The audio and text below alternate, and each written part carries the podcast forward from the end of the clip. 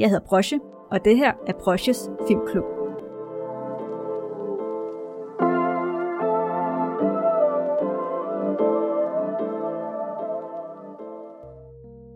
Hej og velkommen til en ny episode af Brosjes Filmklub. Jeg er jeres vært Brosje, og jeg vil til hver episode vælge et tema, og inden for det tema vil jeg anbefale nogle film, som jeg personligt godt kan lide, og som jeg synes, I skal tjekke ud, hvis I ikke har set dem. Og ikke nok med det, så vil jeg også til hver film komme med noget fakta inden for filmen. Og de her fakta kan så handle om filmens produktion, eller filmens modtagelse, eller bare noget, som jeg generelt synes er ret spændende omkring filmen. I anledning af, at Disney Plus kommer til Danmark her i september, så vil jeg gerne dedikere denne måned til at snakke om Disney-film, men også om Disney-tv-serier. Hvorvidt jeg selv har tænkt mig at købe Disney Plus, ved jeg faktisk ikke endnu. Måske, måske ikke. Men hvad jeg til gengæld godt ved, er, at jeg, som mange andre, er vokset op med Disney, både animationsfilm og serier, og har også øh, som barn været på besøg i Disneyland Paris. Men øhm, jeg har dog ikke den bedste minde fra den oplevelse, da jeg både var syg under vores rejse til øh, Paris, og samtidig så regnede det også, da vi besøgte Disneyland. Så øhm, mange af forlystelserne var lukket, så der var ikke så meget, jeg kunne øh, opleve eller prøve. Men øhm, jeg håber i hvert fald, at jeg en dag kan, nu hvor jeg er voksen, kan besøge Disneyland enten i Paris eller i Florida, tror jeg, hvis det er, og sådan opleve det uden at være syg eller at det regner. Men ja, som sagt, så voksede jeg op med Disney. Mine øh, forældre, de fodrer mig stort set med øh, Disney animeret film til et punkt, hvor det næsten var det eneste animationsfilm, jeg så som barn.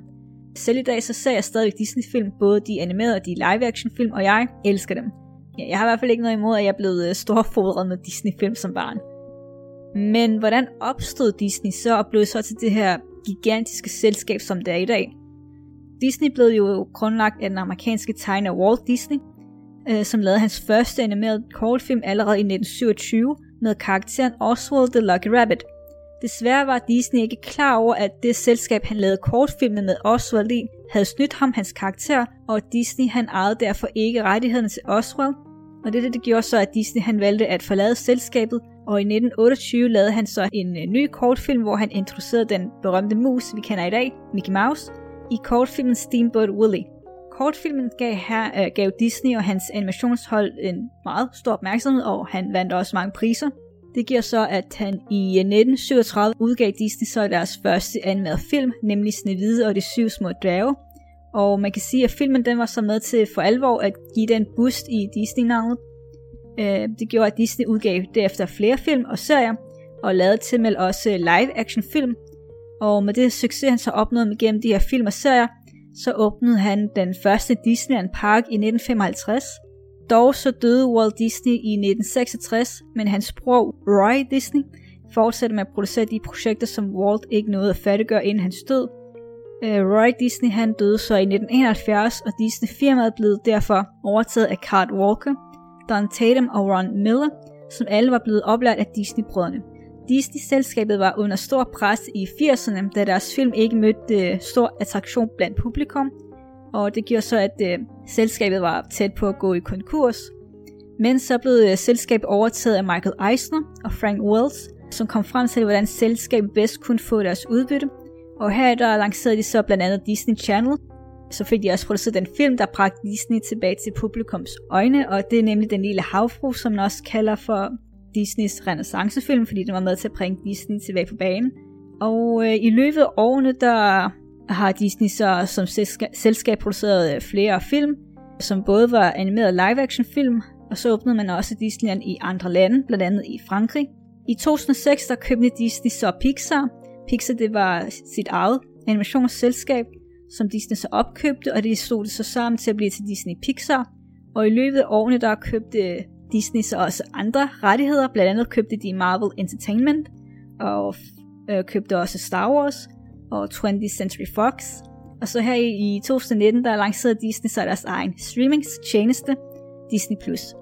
Og ja, det er så kort, som jeg, som jeg kunne forklare det. Det startede i hvert fald ud med en lille hold animatorer, og så blev det så til et kæmpe selskab.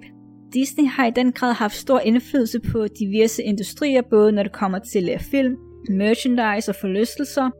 Men når det er sagt, så på trods af at jeg er en kæmpe Disney-fan, så synes jeg også, at Disney har sin, øh, sine problemer som selskab, især når det kommer til al den opkøb af andre selskaber og andre rettigheder, øh, som jeg synes påvirker konkurrencemarkedet meget negativt. Så ja, selvom jeg er fan af filmene, der bliver produceret af Disney, så synes jeg stadigvæk, at Disney har nogle problemer, som de skal arbejde meget videre på. Men ja, når det er sagt, så vil jeg kaste mig ud i den første animerede Disney-film, som jeg vil snakke om. Og den her Disney-film, den er baseret på en øh, Shakespeare-stykke, som finder sted her i Danmark, altså Hamlet, og involverer dyr. Det her, det er The Lion King fra 1994.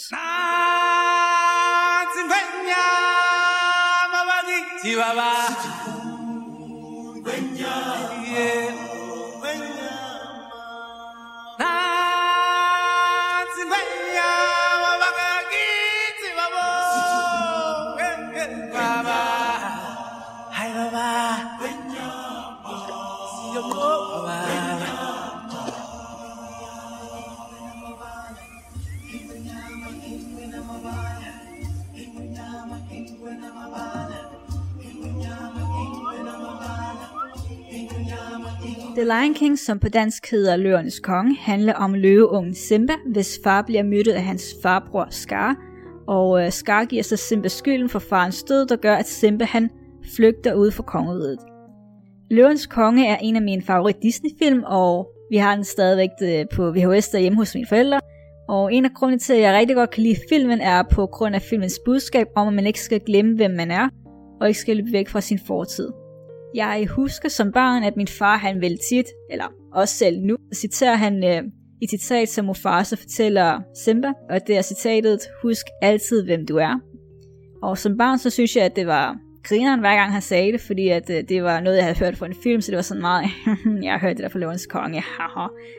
Øh, men jo ældre jeg blev, jo mere gik det op for mig, hvorfor min far han blev ved med at fortælle mig det her citat. Og citatets budskab, det begynder også sådan at sidde ordentligt fast i hovedet på mig. Og øh, siden da, så har det bare gjort, at jeg elsker både citatet og filmen. Det er helt klart en af mine favoritfilm fra barndom og fra Disney, og i hvert fald en film, som jeg synes, alle burde se, selvom det mange nok ikke vil synes, det er det bedste, men jeg synes, ja, jeg synes i hvert fald, det er godt. Og når det er sagt, så lad os kigge på faktaerne. Fakta nummer 1. Som nævnt tidligere, så er Løvernes Konge baseret på Shakespeares skuespil Hamlet, der handler om Hamlet, hvis far er konge, der bliver mødt af Hamlets farbror, og Hamlet møder så hans fars genfærd, der fortæller om, at han skal hævne hans fars død. På trods af, at Løvens Konge og Hamlet deler historieelementer, er filmen faktisk blevet kritiseret for at have efterlignet den japanske animationsserie Kimba the White Lion fra 1965, skabt af Osamu Tezuka, som også bliver kaldt for den japanske Walt Disney. Kimba the White Lion handler også om en løveunge, hvis far er konge, som også bliver myrdet af Kimbas farbror, og Kimba stikker også af. Man kan ikke rigtig ignorere det faktum, at begge film deler mange ligheder, men jeg synes dog, at øh, Kimba skiller sig dog lidt ud i det, at øh, der også er mennesker med i Kimba historie, og det er der ikke i Simba. Samtidig så fokuserer Kimba også på andre aspekter. Jeg mener i hvert fald, at den også fokuserer på miljøet, og det er det så meget ikke i, i Løvens Konge. Og jeg har heller ikke rigtig kunnet finde nogen retssager, der involverer begge film, eller at Disney er blevet sagsøgt, så jeg ved ikke, om det er så kæmpe et problem, som mange siger, men uanset hvad, så synes jeg, at øh, det er svært ikke at se lighederne mellem filmene, men jeg synes stadigvæk, at de er unikke på hver deres måde alligevel. Fakta nummer 2. En af mine favoritscener i filmen er, hvor gnuerne løber ned ad bjerget for at trampe Simba. Og nej, jeg er ikke sadist, jeg synes bare, at musikken og selve animationen i den her scene er bare virkelig godt lavet. Men det tog faktisk animatorerne tre år om at lave den enkelte scene, som var cirka 6 minutter. Grunden til, at det tog så lang tid for animatorerne, var fordi, at de ikke kunne animere gnuerne løbe uden at de støtte ind på hinanden, så de måtte lave et helt nyt program for at kunne animere det. På trods af, at det tog dem tre år, så synes jeg stadigvæk, at de har et virkelig godt stykke arbejde, og jeg synes stadigvæk, det er en af de fedeste scener i Løvernes Konge. Fakta nummer 3. Mufasa, som på engelsk bliver stemmelagt af James Earl Jones, der er bedst er kendt for at have stemmelagt Darth Vader for Star Wars, skulle oprindeligt have blevet stemmelagt af Sean Connery, men Disney valgte i stedet at caste James Earl Jones. Fakta nummer 4. Musikken til øh, Løvernes Konge blev komponeret af Hans Zimmer, som jeg er stor fan af, elsker hans musik. Og øh, Tim Rice og Elton John skrev sangene. Men oprindeligt så ville Rice gerne have haft ABBA til at synge lyrikken til øh, sangene. Men uh, ABBA gav afslag på det, så Rice opsøgte Elton John i stedet. Og jeg tror helt klart, at sangene ville have lyttet meget anderledes, hvis det var ABBA, der havde sunget dem. Og jeg ved ikke, om det er godt eller dårligt, men jeg kan godt lide ABBA, så jeg tror godt, at de ville have gjort et godt stykke arbejde. Men jeg kan også meget godt lide Elton Johns version, så ja, jeg, jeg er glad for, at de endte med ham alligevel. Fakta nummer 5. En af de mest kendte karakterer for filmen er Timon og Pumba, som også har deres egen tv-serie, der hedder Timon og Pumba. Og oprindeligt så var det ikke tænkt, at de skulle have været med i filmen. I en af de første udkast til filmen, så var det ikke tænkt, at Simba han skulle løbe væk, men i stedet så skulle han være blevet, og så i stedet blive opdraget af Scar, efter Scar slår Mufasa's ihjel. Og jeg tror, at det her ville have været helt klart en helt anden historie, men også en meget interessant fortælling. Fakta nummer 6. Det her det er en spoiler til slutningen af filmen, men i filmens slutning, der skubber Simba Scar ned i en kløft, hvor han bliver et af hyænerne. Men i en alternativ slutning, så slår Scar Simba ihjel ved at skubbe ham ud af Pride Rock, hvor til Scar bagefter dør, i det han ikke lægger mærke til, at der er gået ild i ham. Det er ikke rigtig den typiske Disney-slutning, man ser i andre Disney-film, men det kunne have været meget interessant øh, at se dem begge dø, og så bare sådan se dem, der så ender med at blive øh, den nye leder af Pride Rock. Fakta nummer 7. Den første trailer til Løvens Konge, som kom ud i 1993, var en hel scene fra filmen, og det var åbningsscenen, som man brugte som en trailer. Og det var første gang, at Disney brugte en hel scene til at reklamere for deres film.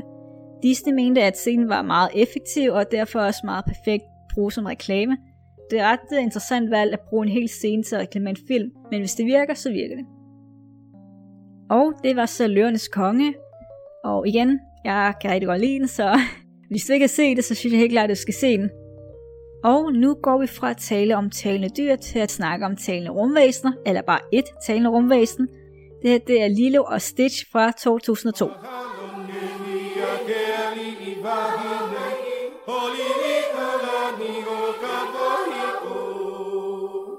Capim.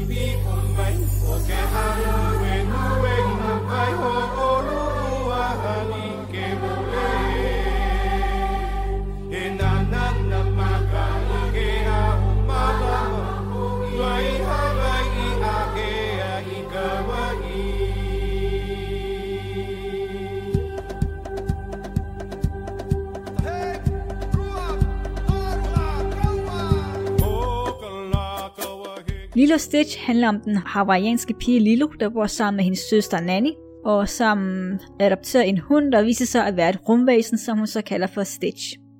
Jeg kan huske som barn, så kunne jeg godt lide at se filmen. Det var en, en af de første film, jeg så i biografen af min far og søstre. Og vi har, vist, vi har den vist stadigvæk også på som VHS derhjemme. Men som barn gik det ikke rigtig op for mig, hvad filmens primære tematik var. Altså også handlede om, udover at det er familie, Blandt andet så handler det også om øh, søskendeskab og ensomhed og også døden. Og de tematikker lagde jeg bare ikke rigtig mærke til som barn. Men jo ældre jeg blev, jo mere um, lagde jeg mærke til de her tematikker, og samtidig så satte jeg også mere pris på de her tematikker, fordi det var ikke rigtig, rigtig noget, jeg set i andre film. De blev håndteret meget godt i Lilo og Stitch. Og samtidig så sætter jeg også meget pris på karakterens design og selve landskabsdesignet i filmen – Ja, altså Lille Stitch er helt klart en Disney-klassiker, jeg sætter mere pris på ved at uh, gense den igen som voksen, end da jeg så den som barn. Men når det er sagt, så skal vi kigge på nogle af faktaerne omkring filmen. Fakta nummer 1.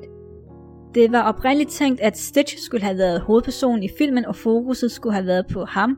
Lilo var oprindeligt ikke tænkt med i filmen, men hun blev senere tilføjet, jo mere historien udviklede sig, det var oprindeligt også tænkt, at uh, Stitch skulle have været en del af en intergalaktisk gruppe sammen med Jumba, men ændrede det til, at Stitch var en af Jumbas eksperimenter i stedet for. Fakta nummer 2. En af karaktererne i filmen er en øh, social arbejder, der hedder Cobra Bobbles, som bliver stemmelagt af Wing Rams. Wing Rams er nok mest kendt for at have spillet karakteren Marcellus Wallace i Quentin Tarantinos Pulp Fiction fra 1994, og man havde også øh, til med designet corporate bubbles til at ligne Wallace til Air for Wing Rams. Og jeg synes, det er en meget øh, sejt homage. Ja, jeg synes i hvert fald, det er meget fedt, at man øh, gik så langt med øh, karakterens design til at ligne voice actoren. Fakta nummer 3. Stitch var skabt og stemmelagt af Chris Sanders, der også har været med til at designe Toothless fra DreamWorks How to Train Your Dragon fra 2010, men Stitch karakteren blev skabt helt tilbage fra 1985 til en børnebog, der desværre ikke blev til noget. Men Chris Sanders gav aldrig slip på karakterens design, og flere år senere fik han så muligheden for at lave en hel film om ham. Og øhm, jeg synes, det, det, den her lille fakta viser bare, at øh, selvom man har en idé, som man ikke øh, får noget gjort ved med det samme, så skal man ikke give slip på den, i det du måske får mulighed for at realisere den her idé på et eller andet senere tidspunkt, selvom det måske kommer til at tage 20 år. Heller 20 år end aldrig. Fakta nummer 4. I filmen havde man oprindeligt animeret Jumba til at hijacke og flyve en flyvemaskine, der flyver gennem nogle bygninger, men fordi filmen kom ud lige efter 11. september 2001, besluttede animatorerne at ændre scenen, da de mente, at den mindede for meget om angrebet. De ændrede derfor scenen til, at øh, Jumba Jumbo flyver et øh, rumskib og flyver gennem nogle bjerge. At ændre scenen var helt klart et meget godt valg, da det nok ville have givet en del bagslag dengang, selv også nu, da 11. september er et meget et sårbart emne at snakke om. Fakta nummer 5. I filmen kan man se, at Leo tager billeder af de amerikanske turister, der befinder sig på Hawaii. Og der er faktisk en slettet scene til filmen, der giver mere kontekst til, hvorfor hun netop gør det. I den slettede scene ser man Lilo og Stitch gå ned mod stranden, hvor til Lilo to gange bliver stoppet af amerikanere, der spørger hende, hvor vejen til stranden er. Når Lilo ankommer til stranden, advarer hun turisterne mod en øh, sirene, som hun påstår er for at advare mod en tsunami, jeg synes, at scenen er meget god til at fortælle, hvordan Hawaii som ø bliver set som et uh, turiststed, og også hvordan mange turister ofte behandler indbyggerne som attraktioner, når de besøger Hawaii, i stedet for at se dem som almindelige mennesker. Derfor synes jeg også, at det giver mening, at øh, Lilo tager billeder af de her amerikanske turister, da hun via hendes fotografier behandler dem som attraktioner, ligesom de behandler hende som en attraktion. Scenen kan faktisk findes på YouTube, jeg tror hvis den hedder Lilo and Stitch Mayhem at the Beach, og kan helt, jeg kan helt klart anbefale den her scene, selvom man ikke har set filmen, så synes jeg stadigvæk, at den her scene den er meget vigtig, da den snakker om et emne, der stadigvæk er relevant i dag, da der er mange turister, der netop behandler mange indbyggere som øh, det land eller ø, som de besøger, som bare attraktioner, end bare som mennesker. Fakta nummer 6. Lilo og Stitch er den første Disney-animerede film siden Dumbo, der bruger vandfarver til baggrunden. Normalt så plejer man at benytte digital aflægning til baggrunden, men jeg synes, at vandfarven er med til at skabe en meget bestemt stemning til filmen, og så synes jeg også, at det ser meget pænt ud. Fakta nummer 7. Der er i alt fire Lilo og Stitch film og en serie, der blev produceret til Disney Channel. Serien fik også to spin-offs, hvor i den ene spin-off, der befinder Stitch sig i Japan, og i den anden spin-off, der befinder han sig i Kina. Jeg kan huske som øh, barn, der så jeg en oprindelig serie, som handler om de andre eksperimenter, og jeg synes, det var meget sejt, fordi at øh, vi får lov til at se andre fædre og kusiner. Og samtidig så kan jeg også huske, især som barn, at jeg er blevet helt øh, mindblown, hver gang der kom en crossover episode med Little Stitch og et andet Disney Channel serie. Jeg kan huske, der var et øh, crossover med Kim Possible og Frikvarter, og øh, selvom det ikke er nødvendigvis de bedste episoder, så synes jeg stadigvæk, det var meget fedt at se de her to forskellige serier interagere med hinanden. Og det er noget, som jeg stadig synes er ret fedt at se i dag det var meget sjove og gode tider. det var så Lilo Stitch, som øh, jeg virkelig godt kan anbefale. Og øh, nu til den sidste film, som jeg vil snakke om, der også foregår på en ø, og en af karaktererne er havet, bogstaveligt talt. Og så er Dwayne The Rock Johnson også med i den. Det her det er Moana fra 2016. I've been staring at the edge of the water long as I can remember, never really knowing why. I wish I could be the perfect daughter, but I come back to the water no matter how hard I try. Every turn I take, every trail I track, every path I make, every road leads back to the place I know where I cannot go, where I long to be. See the light where the sky Moana, også kendt som Vaiana på dansk, handler om pigen Moana, der bliver udvalgt af havet til at aflevere et ædelsten til guden Tafiti. Men for at kunne gøre dette, har hun brug for demiguden Maui til at hjælpe hende. Jeg synes, at uh, Moana er en virkelig smukt animeret film, ligesom mange andre Disney-film. Men jeg synes også, at det er fedt, at man har valgt at gøre havet til et karakter. Jeg synes også, det fungerer meget fint. Jeg kan også godt lide, at uh, filmens fokus er på en økultur i Stillehavet, og at Moana ikke har en kærlighedsinteresse i filmen, for det er sådan noget, man typisk ser i Disney-film, der er altid en kærlighedsinteresse. Det er ikke nødvendigvis en dårlig ting, men det er bare sådan, du ved, man har set det så mange gange før, så det var meget øh, refreshing at se en øh, Disney-karakter, der ikke har en kærlighedsinteresse.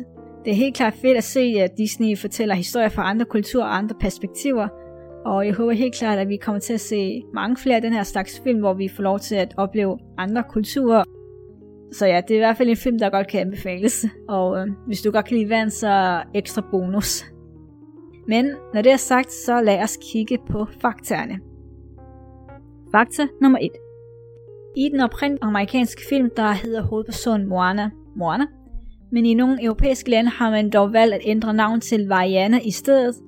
Nogle mener, at det skyldes en copyright øh, fight mellem Disney og et andet selskab, men den sande grund til, at man netop har valgt at ændre hendes navn til nogle europæiske lande, er på grund af, at Disney ikke vil have, at filmen skulle forveksles med den italienske pornostjerne Moana Pozzi, hvilket jeg på en måde godt kan forstå, men øh, så vil det jo give bedre mening, at man kun ændrede navnet i Italien, og ikke nødvendigvis resten af Europa, men ja, det er, hvad det, er, hvad det er, og jeg kan godt forstå, hvorfor man valgte at øh, lave den her ændring. Fakta nummer 2. Oprindeligt var det tænkt, at øh, fokuset skulle have været på Maui, hvor Moana skulle fungere som en øh, bikarakter, der var på mission på at redde hendes kærlighedsinteresse. Men efter at filmholdet de foretog deres første research til filmen, så valgte man at ændre fokuset. Fakta nummer 3. Lin-Manuel Miranda er en af sangskriverne til filmen. Miranda er mest kendt for at have lavet den berømte Hamilton musical, men han blev faktisk spurgt til at skrive musik til filmen, inden Hamilton blev berømt på baggrund af hans værker for musicalen In the Height, som øh, Disney var fan af, og derfor så bad de ham om at skrive sange til filmen baseret på den musical. Fakta nummer 4 som jeg nævnte tidligere, da jeg snakkede om Løvens Konge, havde animatorerne lavet et nyt program for at kunne animere nu scenen. Det samme havde man også gjort til Moana, hvor man måtte lave et nyt program for at kunne animere Moanas hår. Samtidig så bad man også frivillige om at komme ind her på Disney-selskabet og få deres hår gjort vådt, så animatorerne kunne se, hvordan det fungerede og få det inkorporeret ind i animationsprogrammet, så de også kunne øh, animere det. Fakta nummer 5. Til produktionen af filmen havde øh, producenterne haft en gruppe øbeboere til at hjælpe dem med at gøre filmen så præcis til øh, Stillehavets økultur som muligt. Denne gruppe kaldte man så for Oceanist Story Trust, aka OST, som inkluderer beboere, der var antropologer, lektorer, lingvistikker øh, og kulturelle rådgivere og mange flere. De her gruppe øbeboere, de samarbejder med produktionsholdet, og jeg synes, det er ret fedt, at man øh, til produktionen af filmen inkluderede beboere for øen, der kunne være med til at øh, sørge for, at filmen blev så præcis fortalt som muligt, og at alle detaljerne var på plads, og igen, det, jeg synes, den her form for research er meget fedt, og også meget nice at se, at man øh, faktisk lytter til de folk, som man laver den her film om, Fakta nummer 6. Ron Clements og John Musker er instruktørerne bag filmen, og sammen har de også været med til at instruere andre kendte Disney-film som med Mesterdetektiven Basil Mus, Hercules, Skatteplaneten og Aladdin. Og samtidig så er de også nogle af de mest kendte Disney-instruktører og animatorer. De fik øh, inspiration til Moana fra en anden Disney-film, som de dog ikke arbejdede på, og som jeg også har nævnt før, nemlig Løvernes Konge. Filmen var deres øh, største inspiration, primært fordi at Løvernes Konge formåede at blande sprog sammen til deres sange, som de gjorde med uh, blandt andet The Circle of Life, hvor åbningen af sang er på Swahili, og så er resten på engelsk. Og øh, i sangen We Know The Way i Moana, der bliver sangen både sunget på polynesisk og på engelsk. Fakta nummer 7. Noget, som man typisk ser i en Disney-film, er, at hovedpersonen har et kæledyr, hvor kæledyret typisk hjælper hovedpersonen.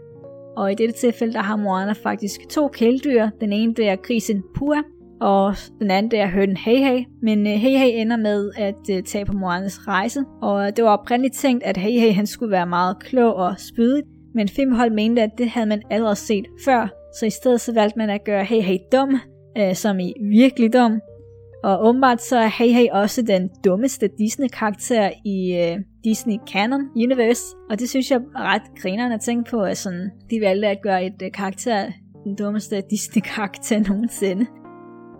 Og det var så Moana. Og øh, hvis du ikke har set den, så igen synes jeg helt klart, at du skal, sammen med de andre film, som jeg har snakket om, hvis du ikke har set den før. Men det var også, hvad jeg havde for denne øh, episode af Brosjes Filmklub. Tak fordi I lyttede med, og jeg håber, at I vil tjekke de her animerede Disney-klassikere ud. Eller ikke, det må I selv om. Men ja, jeg vil nu øh, slutte af og øh, lytte til nogle af Disney-sange, både på dansk og engelsk, og prøve at synge med så meget, som jeg nu kan, eller også bare freestyle til den del af lyrikken, som jeg ikke kan huske, eller bare ikke kan synge. Men ja, så, så er der ikke mere at sige end øh, tak igen, og vi ses til næste episode.